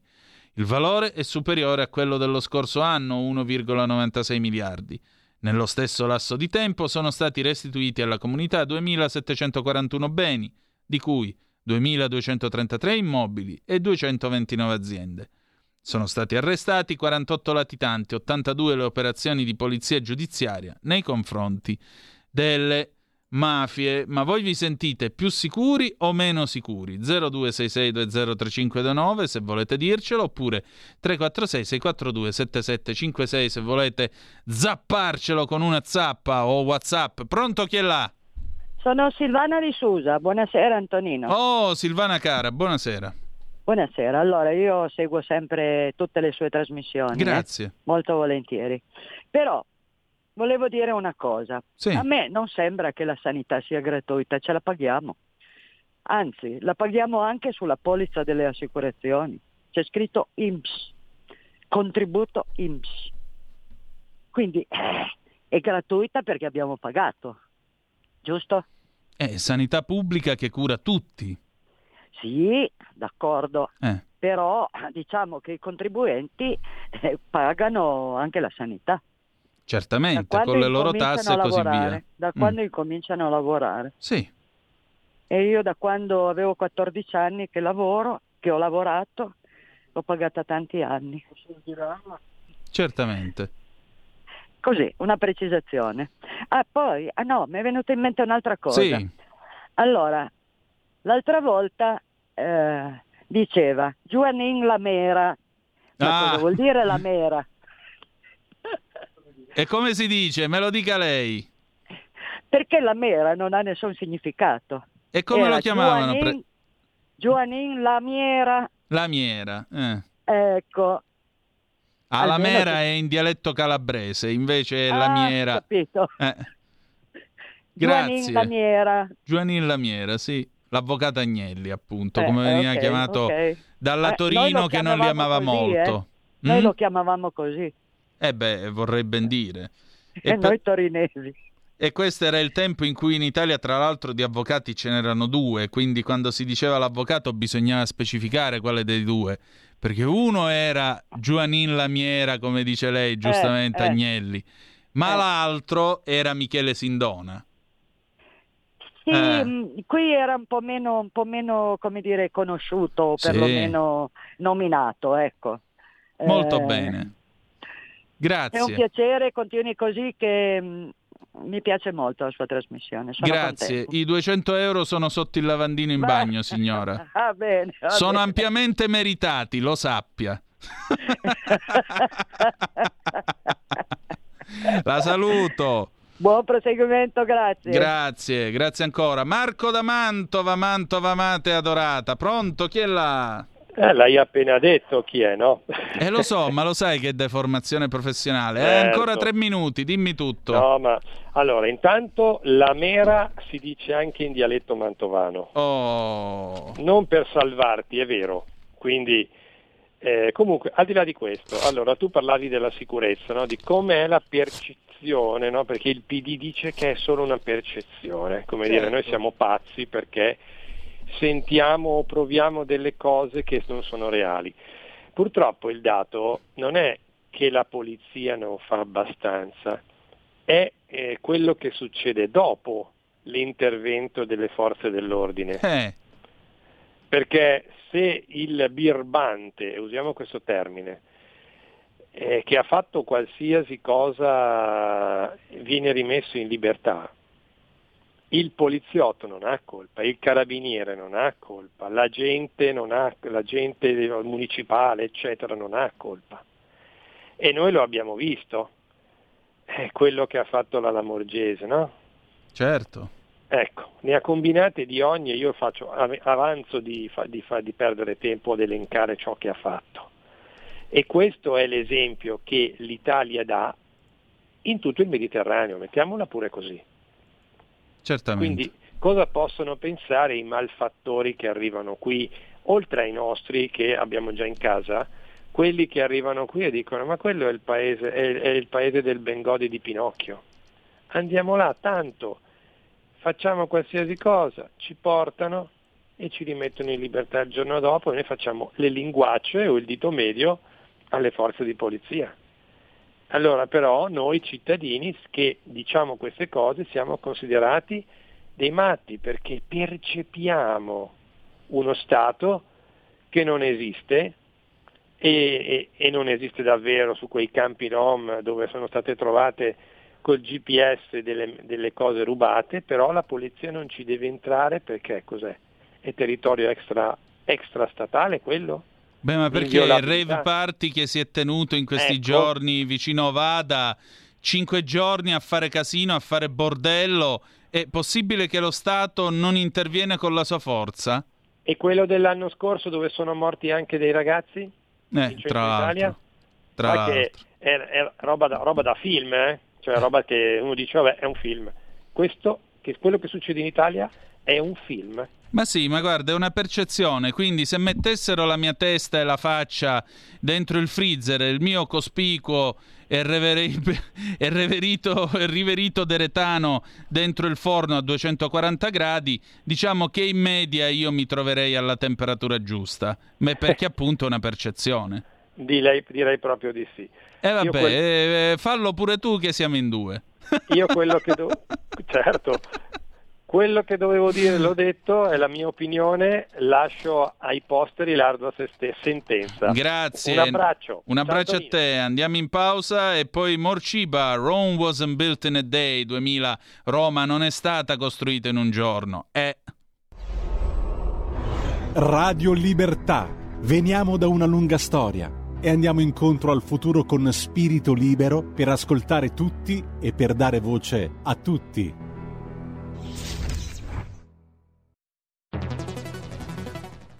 La radio è sempre di più ovunque. Io la radio la ascolto in auto con tutti i nuovi programmi, perché ho la radio DAB. E tu? Io al lavoro ascolto la radio dal mio computer. E tu? Io a casa l'ascolto dalla mia TV. E tu?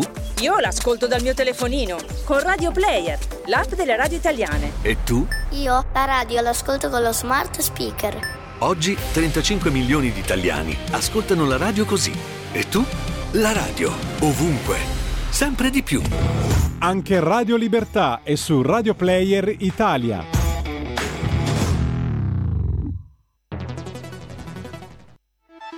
Stai ascoltando Radio Libertà, la tua voce libera, senza filtri né censure, la tua radio.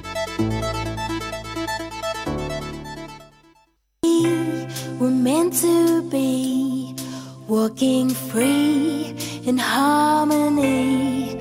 One fine day we'll fly away.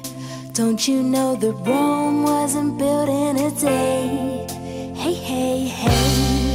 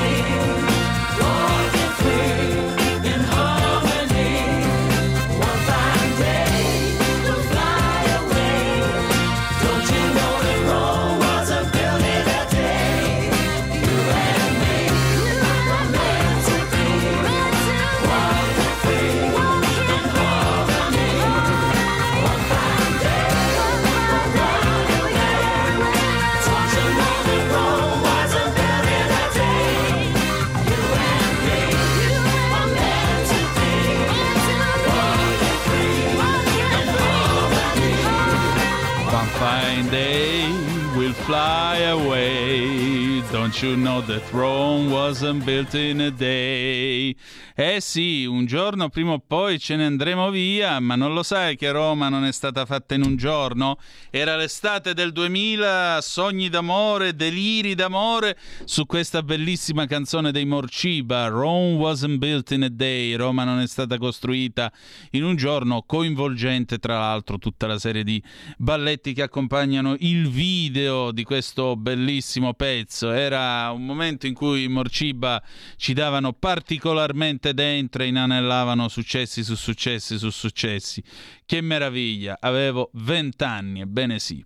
0266203529 se volete essere dei nostri attraverso il telefono 346 642 7756 se avete voglia invece di eh, dire la vostra attraverso la zappa o whatsapp che dir vogliasi sull'NPR, la radio americana c'è una notiziola che eh, credo dia l'idea di come siano messi alcuni paesi nel mondo. State a sentire qua. Un uomo che ha sequestrato una banca chiedendo il proprio denaro oggi è diventato un eroe improbabile. Un uomo che ha sequestrato e tenuto in ostaggio molte persone all'interno di una banca di Beirut nel tentativo di avere accesso ai suoi propri risparmi è stato salutato come un vero e proprio eroe in quel del Libano, che sta soffrendo la sua peggiore crisi economica nella crisi e nella storia moderna. Bassam al-Sheikh Hussein, 42 anni, un delivery, food delivery driver, è un, come si dice qua in Italia, un rider, uno che consegna cibo a domicilio ha tenuto in ostaggio 10 persone durante questo standoff durato 7 ore lo scorso giovedì, secondo appunto l'Associated Press. È entrato nella banca federale con, una, con un eh, fucile e, un, e un, una tanica di benzina, ha sparato tre colpi di avvertimento, si è chiuso dentro con alcuni impiegati e clienti della banca e infine ha minacciato di darsi fuoco a meno che non gli avessero dato il permesso di ritirare i propri risparmi mm, perché diceva mi servono per pagare le, eh, le prescrizioni mediche di mio padre. Come molti altri in Libano, Hussein non è stato in grado di avere accesso ai risparmi di una vita perché il governo ha messo dei limiti molto, eh, molto particolari in merito al ritiro di, ehm, di, eh, di, asset in valuta straniera e nei fatti li ha eh, congelati da quando la crisi economica è cominciata nel 2019. Pensate che il nostro amico Hussein aveva qualcosa come 210 mila dollari eh, chiusi in banca, secondo l'Associated Press. Questo incidente è finito dopo alcune ore di negoziato, senza alcun ferito e quindi senza danno per alcuno, quando Hussein è stato arrestato dopo essersi arreso in cambio di quello che, secondo il suo avvocato, sono 35 mila dollari eh, presi ovviamente dal suo conto. Sua moglie ha detto ai giornalisti che Hussein ha fatto quello che doveva fare, suo fratello lo ha definito un brav'uomo che eh, prende quello che ha nel, di tasca propria per darlo agli altri. Nel frattempo la gente si è riunita al di fuori di questa banca per esprimere eh, appoggio nei, e apprezzamento nei confronti di Hussein e soprattutto per protestare contro i leader politici e finanziari del Libano che sono ampiamente criticati nel paese per aver costretto molta della popolazione a vivere in povertà. Pensate che la Banca Mondiale descrive la situazione come una depressione economico-finanziaria deliberata che è stata orchestrata dall'elite economica del paese. La gente ha apprezzato Hussein nei post sui social media, mentre invece alcuni presenti hanno cominciato a cantare a basso le regole delle banche. Quasi l'80% dei libanesi oggi vive in povertà, secondo Human Rights Watch. Eh, la sterlina libanese ha perso il 90% del suo valore dal, dall'ottobre del 2019. L'inflazione è arrivata addirittura all'890%, cioè questi sono quasi a livello della Germania di Weimar quando andavano a fare la spesa con la carriola di marchi per comprarsi due uova. eh, rendendo molto difficile per la gente l'accesso a beni basici come il cibo, l'acqua e le cure economiche. Al di sopra di tutto questo, inoltre, la mancanza di carburante causa svariati e diffusi blackout elettrici che possono durare anche addirittura 23 ore al giorno, secondo Human Rights Watch, e il eh, sistema sanitario ormai ridotto alla canna del gas del paese è proprio sull'orlo del collasso, secondo le Nazioni Unite.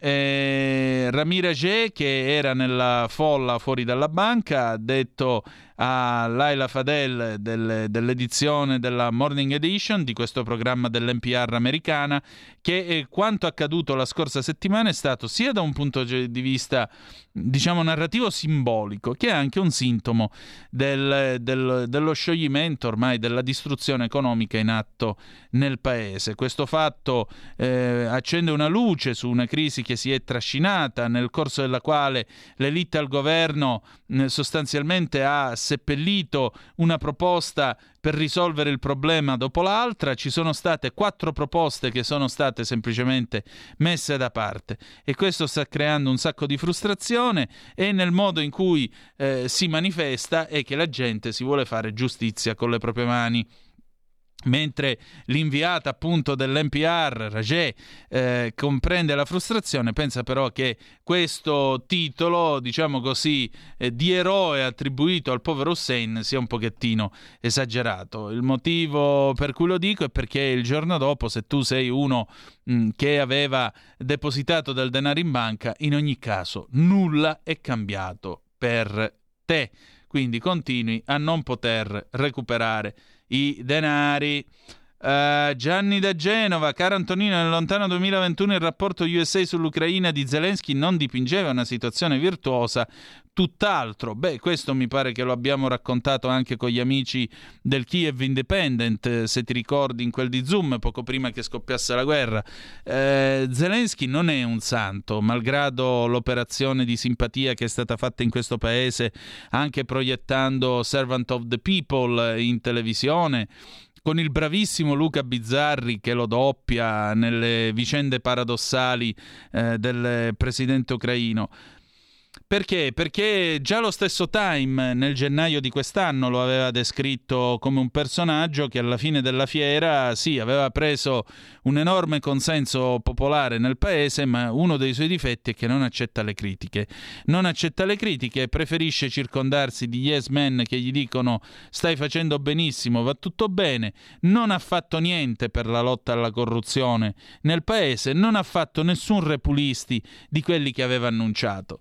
E, e, i leader che io comunque ho sentito nel corso di Zoom, che sono stati ospiti prima di tutto in questa radio, in questa radio, io lo rivendico perché questa radio ha fatto informazione nel corso di questa guerra Penso appunto a Kira Rudik, che è la leader di Golosh, che è a sua volta un partito di centrodestra presente nella Rada, il Parlamento di Kiev, e lei stessa ha detto sì, vabbè, per adesso c'è questo grande patto nazionale, tutta questa unità nazionale, ma è chiaro che quando questa guerra sarà finita riprenderemo a discutere tutti i temi che erano sul tappeto quando essa è cominciata. Quindi ci sarà la polemica sulla eh, come si dice, sulla eh, corruzione, ci sarà la polemica su tutto il lavoro da fare, tra l'altro, di ricostruzione del paese. Ricorderete in una delle prime interviste, Kira Rudik in conclusione pigliò e mi disse eh, spero che la prossima volta quando ci ritroveremo dopo la guerra, spero di poterti ammorbare per ore con tutti i progetti di ricostruzione dei ponti, delle strade, delle ferrovie che abbiamo in mente per il rilancio del paese. E la guerra non è certo ancora finita, anche qui Naturalmente è chiaro che l'Occidente dovrà far sentire la sua voce per spingere Zelensky a quelle riforme che aveva promesso. È altrettanto vero, sai, che... Mm, sai, finita la guerra, Churchill aveva vinto non una, ma due guerre mondiali. Prima contro la Germania Guglielmina e la seconda volta contro il diavolo in persona, cioè Hitler. Ma terminata la, ter- la, seconda guerra mondiale, eh, Churchill perse le elezioni, quando pure tutti si aspettavano una sua clamorosa riconferma, perché voglio dire, stiamo parlando di uno dei più grandi statisti del XX secolo.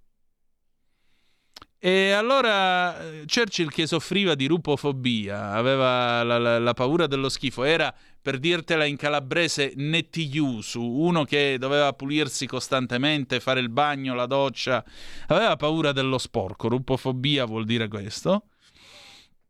Pare che mentre stava facendo uno dei suoi interminabili bagni nella vasca da bagno, arrivò il, il cameriere gli disse Eccellenza, primo ministro, devo comunicarle che il popolo ha votato e lei non è più a capo del governo di questo paese. Hanno vinto i laburisti.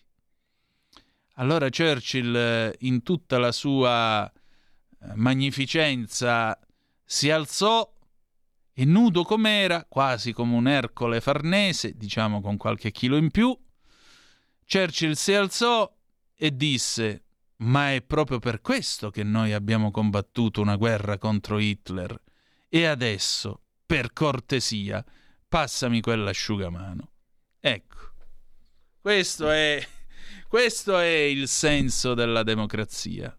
E questa è la grandezza, se permettete, di determinati personaggi storici, che non, hanno bisogno di, non avevano bisogno di farsi fare il servizio su Vogue, Time, o quello che volete comparire chissà dove. Io in questo, questo weekend ferragostano ho recuperato la lettura, avevo un paio di numeri di Time in sospeso, non avevo avuto il tempo di poterlo di dargli un'occhiata. Cosa c'è sull'ultimo numero 1 15 di agosto? Olena Zelenska fotografata in questo bianco e nero molto rigoglioso, lei vicino al marito, quella boh, mm, ricordate il direttore Poretti del del, del, dell'Odessa Journal cosa aveva detto? Aveva detto sì, da un lato incita la popolazione, sono cose che servono per sostenere il morale, dall'altro lato, vista di qua, dal lato occidentale, se io penso che di Churchill esiste una sola fotografia che è passata alla storia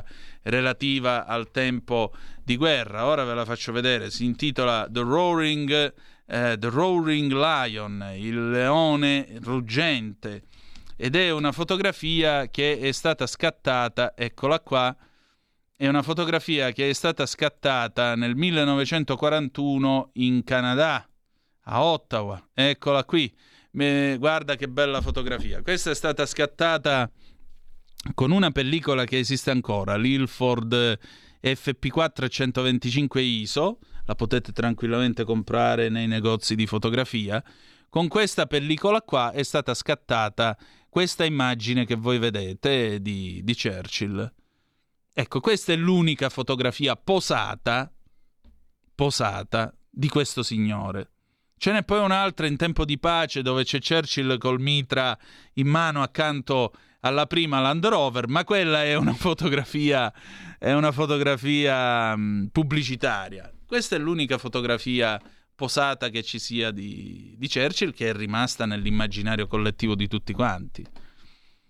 Eh, Harsh Karsh, questo, questo, fotografo, Yusuf Karsh, che eh, lo fotografò nel, nel, nella parte centrale, nel, nell'edificio centrale del, del Parlamento canadese a Ottawa, eh, gli disse di, di, di, togliersi il sigaro dalla bocca. Pensate, Karsh si prese la libertà di tirare via il sigaro dalla bocca di Churchill. E secondo Karsh, Churchill mi sembrò così bellicoso che avrebbe potuto divorarmi. E quindi questa è la base di questa fotografia. Sostanzialmente Churchill era incazzato perché non aveva tempo e perché gli avevano levato il sicarro dalla bocca. Rendetevi conto. Per cui così si fa anche la storia e la storia mai come ora, lo disse Rod Stewart nel 76, un'immagine racconta una storia. Alle volte nascono così. Per cui, tornando a noi, è ovvio che eh, i problemi che ci sono in Ucraina dovranno essere affrontati se naturalmente Kiev vorrà entrare nell'Europa o vorrà comunque avvicinarsi, per usare un'espressione belle époque, eh, nel concerto delle nazioni europee, come si diceva una volta, il concerto delle nazioni europee.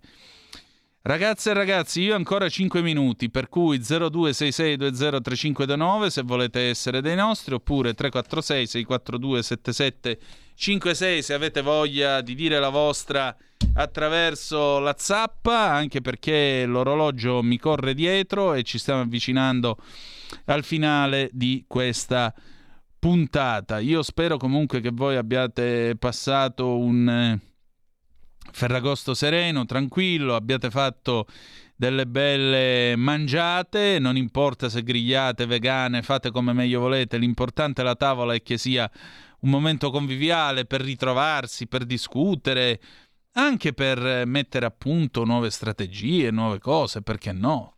Perché no?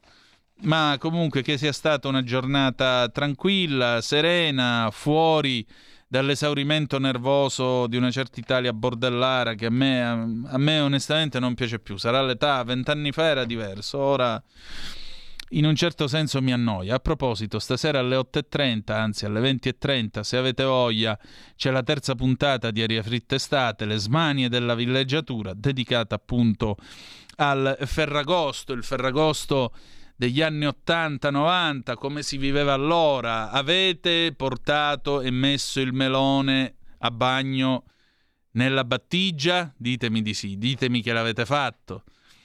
Avete portato tutta quella valigia, ve la ricordate la valigia dove dentro c'erano le sedioline pieghevoli per 4x6, ora non mi ricordo più, e io vedevo gente che metteva le cose una sull'altra, imp- impilava, avvicinavano tavolinetti e quant'altro, fino a quando poi costruivano delle vere e proprie tende con, con, gli ombrelloni affiancati uno appresso all'altro a fargli ombra nel caldo del luna del giorno di Ferragosto, ti prego. E cosa mangiavano? Immancabilmente due cose. Uno, lasagne. Due, parmigiana di melanzane, perché la carne era effettivamente complicata da fare e da portare in spiaggia. E poi, e poi alla fine c'era appunto l'anguria o melone o zipangolo, come viene chiamato in alcune province calabre, lo zipangolo. Ebbene sì, bello ghiacciato, tenuto in fresco dal mare, che allora non era una brodaglia, e quindi questo zipangolo, questo melone tagliato, questa anguria tagliata, che sapeva anche di, di, di sale, tutto sommato, un po' zuccherina e un po' salata, e poi alla fine vedevi che questi qui se ne andavano come erano venuti, che sembravano una spedizione medievale, caricavano tutto sul 128 oppure su, su, su, sulla Cadet, su quello che c'era allora la ritmo e se ne tornavano a casa. Alcuni erano civili e quindi la monnezza la buttavano arrivati al paesello, altri invece la lasciavano in spiaggia o la seppellivano direttamente nella sabbia perché tanto era biodegradabile. Altri tempi, altra Italia, altre sensibilità che poi quando noi bambini scavavamo in mezzo alla sabbia così trovavamo quel che restava delle cicche, dei mozziconi di sigaretta e così via, perché purtroppo, ahimè, libertà non sempre significa civiltà, amiche e amici miei, ma non dell'avventura. Vabbè, comunque, alle 20.30 in diretta, in diretta, alle 20.30 dalla Riviera Prangi, in quel di Pizzo Calabro, vi racconteremo i Ferragosto, il Ferragosto del tempo che fu.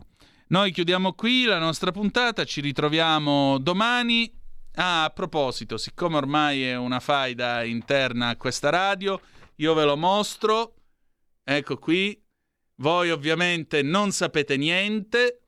Domani qualcuno facendo la rassegna stampa troverà questo, questo avviso.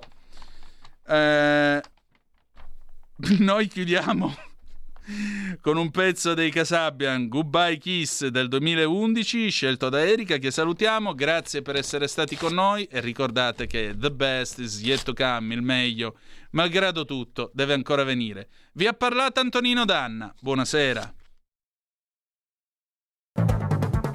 Avete ascoltato Zoom il drive time in mezzo ai fatti